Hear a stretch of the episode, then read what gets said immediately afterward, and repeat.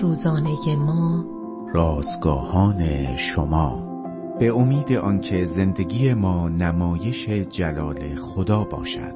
روز چهل و یکم از شماره دوم نان روزانه ما. چه می کنیم؟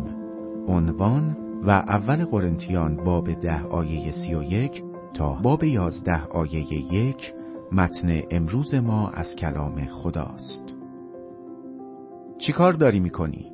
شاید شما این سوال را وقتی شنیده باشید که مادرتان گفته اتاقتان را تمیز کنید و بعد شما را در حال بازی کردن دیده است و یا از معلمتان هنگام رد و بدل کردن یادداشت با همکلاسیتان شنیده باشید. اما اگر خدا چنین سوالی از شما بپرسد چه جوابی دارید؟ پولس رسول به ما می‌گوید که ما پیروان عیسی در این عالم قرار گرفته ایم تا در هر کاری خدا را جلال دهیم. با این اوصاف چه باید کرد؟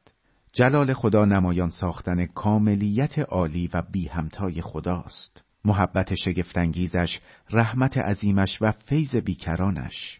جلال او در راستی، عدالت، ملکوت و قدرت او دیده می شود. جلال خدا یعنی این که ما این امتیاز عالی را داریم که او را به جهانی که تماما از واقعیت وجودی او بیخبر است، نشان دهیم. رفتار شایسته و از روی شفقت با افرادی که شاید استحقاق آن را ندارند محبت به نیازمندان، بخشش خطاکاران، زندگی خردمندان مطابق اراده او همه باعث جلال نام خدا می شوند. تصورات نادرستی از خدا در اطراف ما وجود دارد. این وظیفه ماست که حقیقت وجودی او را نشان دهیم و وقتی مردم آنچه را که دیدند پسندیدند اجازه دهید بدانند که چه کسی به ما یاد داده که این گونه زندگی کنیم